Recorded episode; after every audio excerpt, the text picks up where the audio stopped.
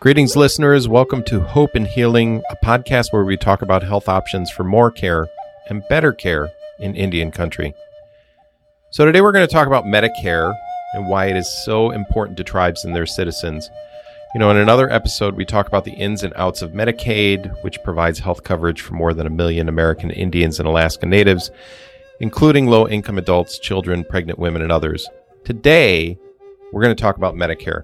So, Medicare is a federally funded health insurance program for people 65 and older, although you may also qualify to get Medicare earlier if you have a disability or if you have a certain disease, such as ALS, which is also known as Lou Gehrig's disease, or end stage renal disease. There are a couple parts to Medicare that we're going to talk about today hospital insurance, medical insurance, drug coverage, and Medicare Advantage, which is a bundled plan. We're also going to talk about what's become a theme in this podcast. When tribal citizens use Medicare, it's not just good for them, it's also good for their community because it provides additional funding for tribal health. You know, my friend and our co host Levi Rickert always likes to say community is everything to Native people. It has been since time immemorial. So, Levi, by the way, 66 years old, in Potawatomi, He's enrolled in Medicare, so we'll talk about that. And before we dig in, though, to the whys and wherefores of Levi's health insurance, let me actually introduce him to you formally. Levi Rickert, he's the host of the podcast and also the editor and publisher of Native News Online, which is a leading news outlet in Indian country. His co host today is Kristen Bitsuie, who serves as the Tribal Healthcare Reform Outreach and Education Policy Coordinator for the National Indian Health Board. They're a national nonprofit organization that provides a variety of healthcare related services to tribes, area health boards, tribal organizations, federal agencies, and private foundations. Today, they're going to be talking to Adam Archuleta. He's a former healthcare executive and revenue cycle consultant with over 30 years of experience working for the Department of Health and Human Services, Indian Health Service Agency. Adam spent his career providing technical assistance and consultative services to federal, tribal, and private healthcare hospitals and ambulatory facilities. Levi, why don't you take over here and get us started? Kristen, why should American Indians and Alaska Native people care about Medicare? American Indians and Alaska Natives that are elders, 65 and older, or disabled can apply for Medicare Part B. The reason why it's important is because it provides not only access to healthcare for them, but also it also provides funding that will be able to be used within the facility as well too. And it also saves purchase referred care funding for other individuals that might not be able to apply for any other healthcare insurance as well well, thank you for that. And why should tribal leaders care about Medicare? The reason why tribal leaders should care about Medicare is because not only does it take care of their tribal members within their community health wise, but it also helps with the facility bringing in revenue into their facility. So it's good for them to understand the importance of what Medicare will do for them on the healthcare wise for their tribal enrollment members, but also for the facility as well too. What are the most important things that tribal citizens need to know about signing up for Medicare?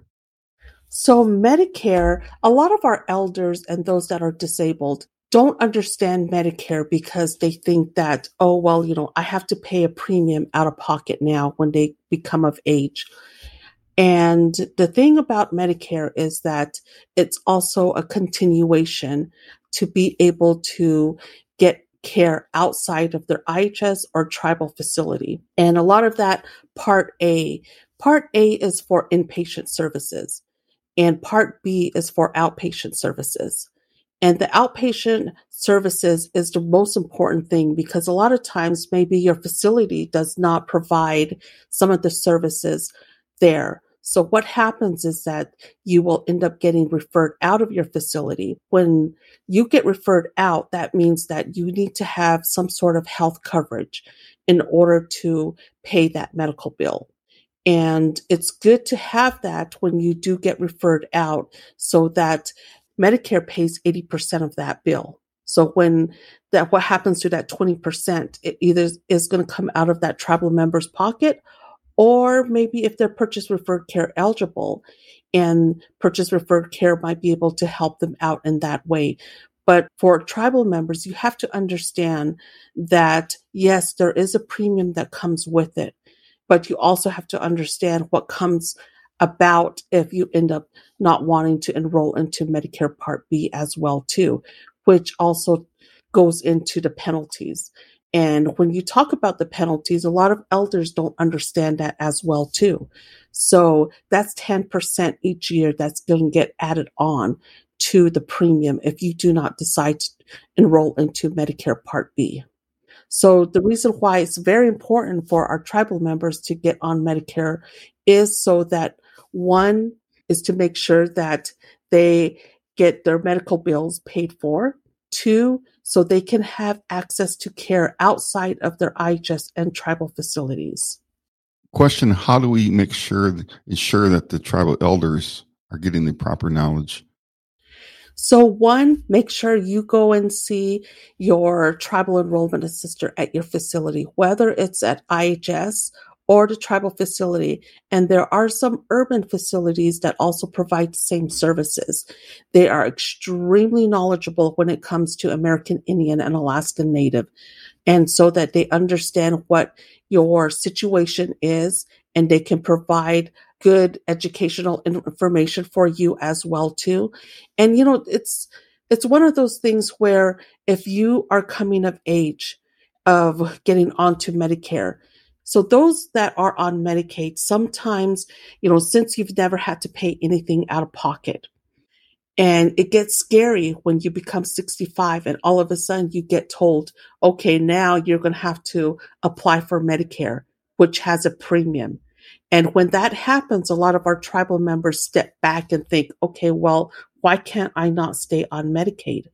And so our tribal enrollment assisters have extremely good information for you to explain to you and also help you. Maybe there's a chance that you might be eligible for what they call is Medicare savings plan. And with the Medicare savings plan, you're able to also get additional help through Medicaid. And so those are some services that are available to our tribal elders and as well as those that are disabled that have to get onto Medicare. Last episode, we talked about some of the protections that come with Medicaid. Does Medicare have the same protections? Medicare is a universal uh, health care coverage. So that means that for American Indians and Alaskan Natives, there are no protections or provision when it comes to the Medicare side of it, like it does on the Medicaid. And yes, we had talked previously about Medicaid and, you know, some of those special protections and provisions, meaning that they don't have to pay anything out of pocket. On the Medicare side of it, it's a little bit different. This is a federal government side. So what that means is that when you do end up getting of age of 65 and you have to enroll into Medicare, there are different provisions within Medicare.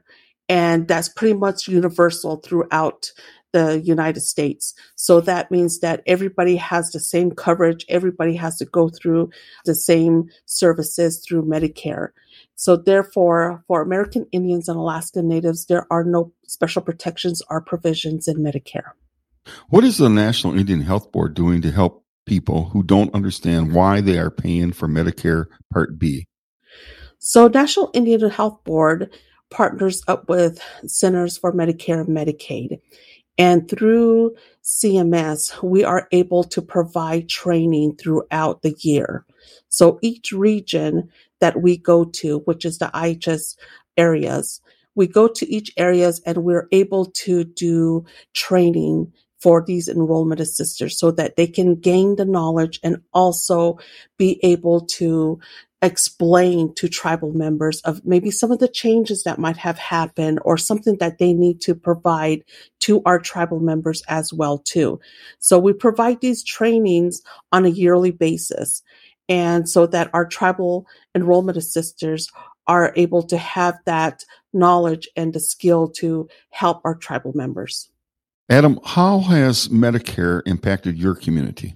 First of all, I wanted to say thank you, Levi and Kristen, for inviting me on this podcast. And I'm very honored to be here and participating in today's um, podcast as well. Uh, but Medicare has impacted our community in a very positive way. It's really had several impacts on tribal communities. So one thing I wanted to mention is that Medicare is a national program. It's not a welfare program. It's an entitlement program, which basically means that our many of our elders, or I would say most of our elders, have contributed to Social Security, Medicare uh, during their working lifetime. And as Kristen mentioned, you know, you, it's usually four, uh, 40 quarters, which is basically 10 uh, years of a working lifetime to be eligible for this program. So again, as Kristen had mentioned, that they should get a notice within three months of them turning 65 about uh, being on the Medicare program, this uh, federal program, which consists of Part A and Part B. And they'll have the option to either pay for the Part B outpatient component, which I believe is $170 uh, for 2022. And I think it's going down to 164 for 2023. So again, it's really important that for Native Americans, if they don't have access to an ITU facility, which is an IHS tribal or urban uh, Indian organization, and they're living in the urban areas where there's no access, that they really should keep Part B as well. And also, to another benefit is if they access those uh, programs, those facilities, that these organizations do collect third party revenue from Medicare, which is really going to help the facility in terms of providing uh, additional resources and staffing as well. So it's really a positive program that's really going to help these uh, delivery systems. So it's a, I, I feel it's a twofold uh, benefit for uh, our tribal communities. How has Medicare impacted your life personally? Are you on Medicare? well, no, I'm not. So I, but I will be on Medicare in a few years. But right now, uh, I currently have TRICARE Select because uh, I'm prior military. But when I do turn 65, I will be eligible for the Medicare program, as well as my TRICARE will turn into TRICARE for Life, which will pay for the 20% that's left over. So Medicare basically pays 80% of all services. And as Kristen mentioned too, if you are a Native American who's eligible for the PRC Purchase Referred Care, or formerly known as CHS Contract Health Services, then uh, that's a benefit that'll pay 100% between the two.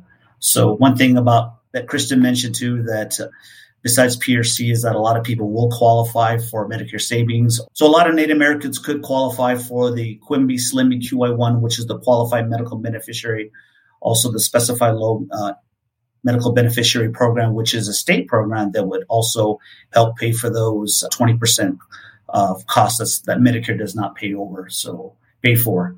So it, but it is important that most, I believe most Native Americans who are beneficiaries of the Medicare program do have Medicare Part B. And usually the Part B premium is, as I mentioned, it's going to be 163.90 this coming uh, year for 2023. We'll usually have that taken out of their uh, paychecks as well. But we also have to remember that the majority of the ITU systems only basically provide primary care. So if an elder needs uh, to see a specialist or have some surgery, or if they're in a level one trauma situation where there's a car accident, that they will definitely need those uh, Part B benefits. So we're really encouraging myself, you know, who's been in the healthcare industry for a long time, working with Native American communities, that they keep and retain those Part B benefits. So uh, and the deductible too as well, which is going to be 226 for the coming year. So I really believe that it is uh, has impacted our Native community beneficiaries positively, and I plan to have both Part A and Part B when I turn 65. As I mentioned before, another area that could really impact uh, our Native American Medicare beneficiary is the uh, Medicaid expansion program. That's the Affordable Care Act that was passed by President Obama back in March of 2010, which basically has increased the federal poverty guidelines threshold for a lot of our Native Americans to get on these type of programs. And what Medicaid expansion has done is allowed uh, Native Americans who would normally be uh, eligible for the Medicaid type programs to be eligible. So currently, I believe we have either 40 or 41 states that are Medicaid expanded states. I think the last two are Oklahoma and South Dakota, which is which is awesome that will allow them to get on these programs. So they, so our Native American beneficiaries who do seek services, either in an ITU facility or referral facility, uh, will have no out of pocket to them, especially for those who are not PRC eligible. So that's really going to be a positive impact uh, for our Native American Medicare beneficiaries. Okay, so another reason Medicare beneficiaries need to keep coverage and pay those premiums not only is to extend the uh, PRC funds, that program funds, which for many uh, facilities in different regions, they run out prior to the end of the uh, federal fiscal year, which is September 30th. So getting on these programs, uh, such as the Medicaid state programs, as I mentioned, Quimby, SLIMBY, QI1, as well as any type of Medicaid state programs that will save PRC uh, millions of dollars, which will be saved for those uh, elderly who do not have any alternate resources. So, and again, that's something that Chris and I have worked with in, in our outreach and enrollment efforts over the years um, when we're um, having these uh, meetings and educating them and so forth. So that's real important as well. And then again, as I mentioned too, that there's a lot of times that folks need to um, get referred out from their local Indian health facility. So it's really again a benefit for Native Americans uh, who don't have any alternate resources to utilize the PR funds, and those folks who have Medicare and Medicaid programs can uh, get their costs paid at 100%. So, as I mentioned before, that most Indian Health Service, Tribal 638 programs, and urban Indian organizations, their scope of service is primarily primary care. So, a lot of times when our elderly need to be sent out to our higher level of care for specialty type care like cardiology, dermatology, uh, neurology, then that's where they will need, you know, they will, IT facilities will refer and let the referring facilities know that they have those alternate resource programs that they're eligible for. If the elderly gets those or receives those services from that referral facility, then the Medicare program and other Medicaid state programs that they're eligible for will pay for everything. And again, most IT delivery systems are the payer of last resort, or as we say, the residual payer. So again, if they're on those programs, that the cost from PRC funds or any other type of tribal program where they pay for their urban Indian population will be um, will be nothing. So that's that's a really good benefit and has a positive impact. What questions do you hear from your tribal citizens about Medicare?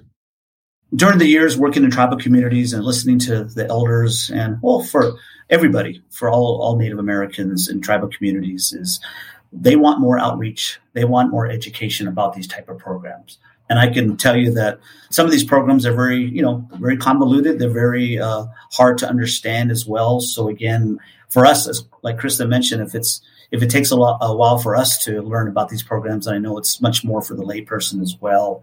So I would say outreach and education is really crucial in working with those stakeholders who who vested their dollars into the Medicare program over the years. So again, I think that now that we're coming out of the pandemic, I believe that um, now was an opportune time where we can really start uh, working on our advocacy and outreach efforts, not only at the facility level, but also in the local communities through health fairs.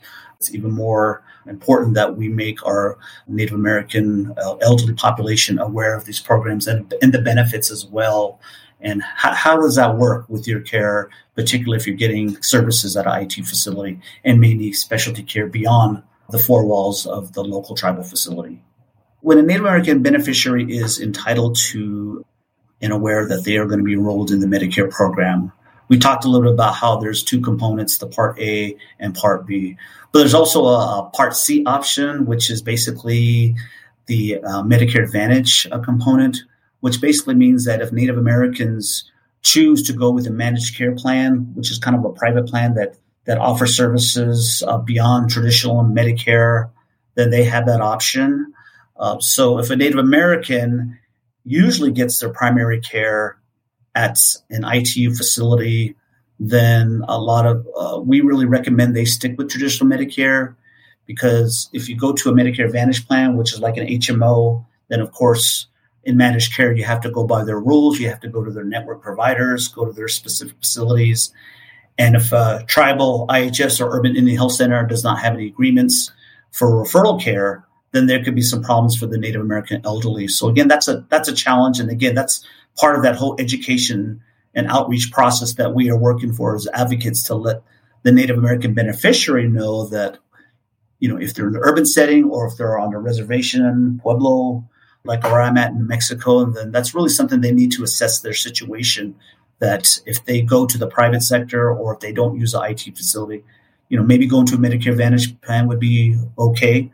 But the majority of our Native American beneficiaries that I've interviewed and worked with over the years have stuck with traditional Medicare, which is basically the uh, red, white, and blue card that they receive in the mail. So again, that's where it pays 80 20.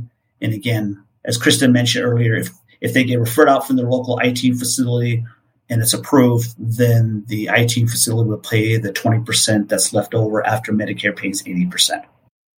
Tell us what happens if somebody declines Part B, but then later on decides to enroll and apply. How complicated is that? Well, that's the Native American beneficiary's choice if they decide to decline uh, Part B. But as we mentioned earlier, that Part A, while there's no out of pocket on their part uh, for inpatient services, the majority of services that our, our beneficiaries, our Native beneficiaries, uh, will receive is kind of an outpatient setting, uh, a specialty setting. Those benefits are under Part B. So if they decline Part B and they're not PRC eligible, then the uh, Native American Medicare beneficiary who declines Part B may be subject to an enormous amount of out of pocket expenses, which uh, we don't want the Native American to be in that situation. And um, that's something that uh, we recommend that uh, you always talk to your local uh, patient advocate, patient benefits coordinator on the benefits. Now, if the Native American does not want to pay the Part B premium, as I mentioned, is going to be uh, 163.90 in 2023, then that's their choice. But if they find out later on that they would like to receive it, you know, those premiums could or will go up for all the months that they decline Part B coverage. So, for instance, if somebody had declined it in maybe three or four years have since passed, uh, they could be looking at a premium in well excess in excess over three hundred dollars per month, maybe close to four hundred dollars. So we recommend that uh, the Native American beneficiary uh, keep their Part B coverage.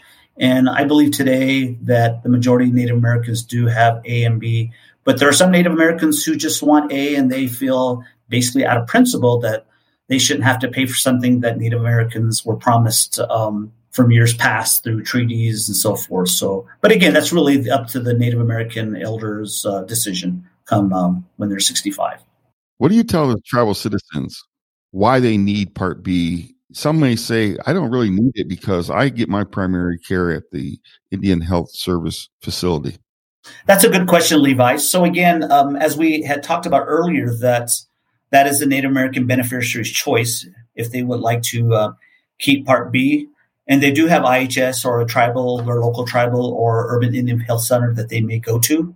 And of course, there is no out of pocket to them. But as I mentioned earlier, that those uh, healthcare delivery systems basically only provide primary care. So again, as you get older and um, the Medicare population usually may need referral care to a higher level, which is usually in the urban areas and so forth. So again, if they're living in the urban setting versus a rural setting, then there is the PRC program that can help pay for those. But on the other hand, today we have anywhere from 70 to 80% of Native Americans moving to the urban areas. And a lot of times they won't qualify for the PRC program. So again, they may get in a situation where if they get referral care outside of the IT delivery system, that they may have to pay out of pocket, which we definitely don't want them to be in that situation. Do you know that your region has a Native American contact assigned to answer questions and answers and respond to concerns regarding CMS programs? Have you been in touch with them? I have been in contact with the CMS Native American ta- contacts for each region over the years. So each NAC is assigned to an IHS area that can answer questions and provide technical assistance. So that's why uh, people like myself and Kristen over the years who've worked at the local level working with our tribal communities are the best resource for our Native American uh, elders to ask questions, really discuss how the Medicare program works and what's the best options and avenues to take, you know, for their specific certain situations. Are they healthy or do they have a lot of uh, comorbidities, diabetes, and so forth? So again, I think it really is important that each beneficiary really reach out to the local uh, facilities, ITU facilities, to have their questions answered and so forth regarding not only the Medicare program, but also the PRC program, as well as their specific health needs that they may need for the years to come. So I think that's the best resource in terms of having um, folks that can really answer those questions and in layman's terms and stuff. So. Well, I want to say, Miigwech, thank you to both Adam and Kristen today. This has been a very enlightening conversation. We greatly appreciate the information. Before we wrap up, I want to remind listeners that we are now in the period for open enrollment for the marketplace and that open enrollment for Medicare has closed. Let me share some important information with you though. Open enrollment is the early period in the fall when people can enroll in a health insurance plan for the next calendar year. However, there are some exceptions to open enrollment. Members of federally recognized tribes can enroll in the marketplace anytime throughout the year. Your coverage will generally start the first of the month if you enroll by the 15th of each month. This is called a special enrollment period for American Indians and Alaska Natives.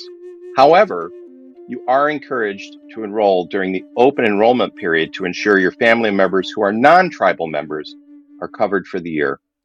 American Indians and Alaska Natives can apply for coverage through their state Medicaid or Children's Health Insurance program at any time throughout the year.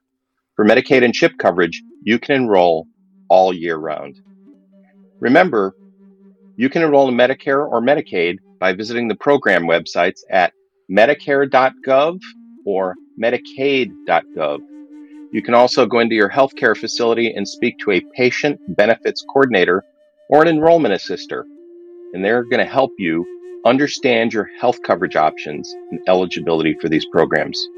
If you don't qualify for Medicare or Medicaid, you may want to enroll in private health insurance through the marketplace. You can find more information and enroll at www.healthcare.gov. Thank you, listeners, for tuning in to this episode of the Hope and Healing Podcast. Hope and Healing is produced by the National Indian Health Board and Native News Online with funding support from the Centers for Medicare and Medicaid Services. Chi Miigwech, thank you all for tuning in. We'll see you next time.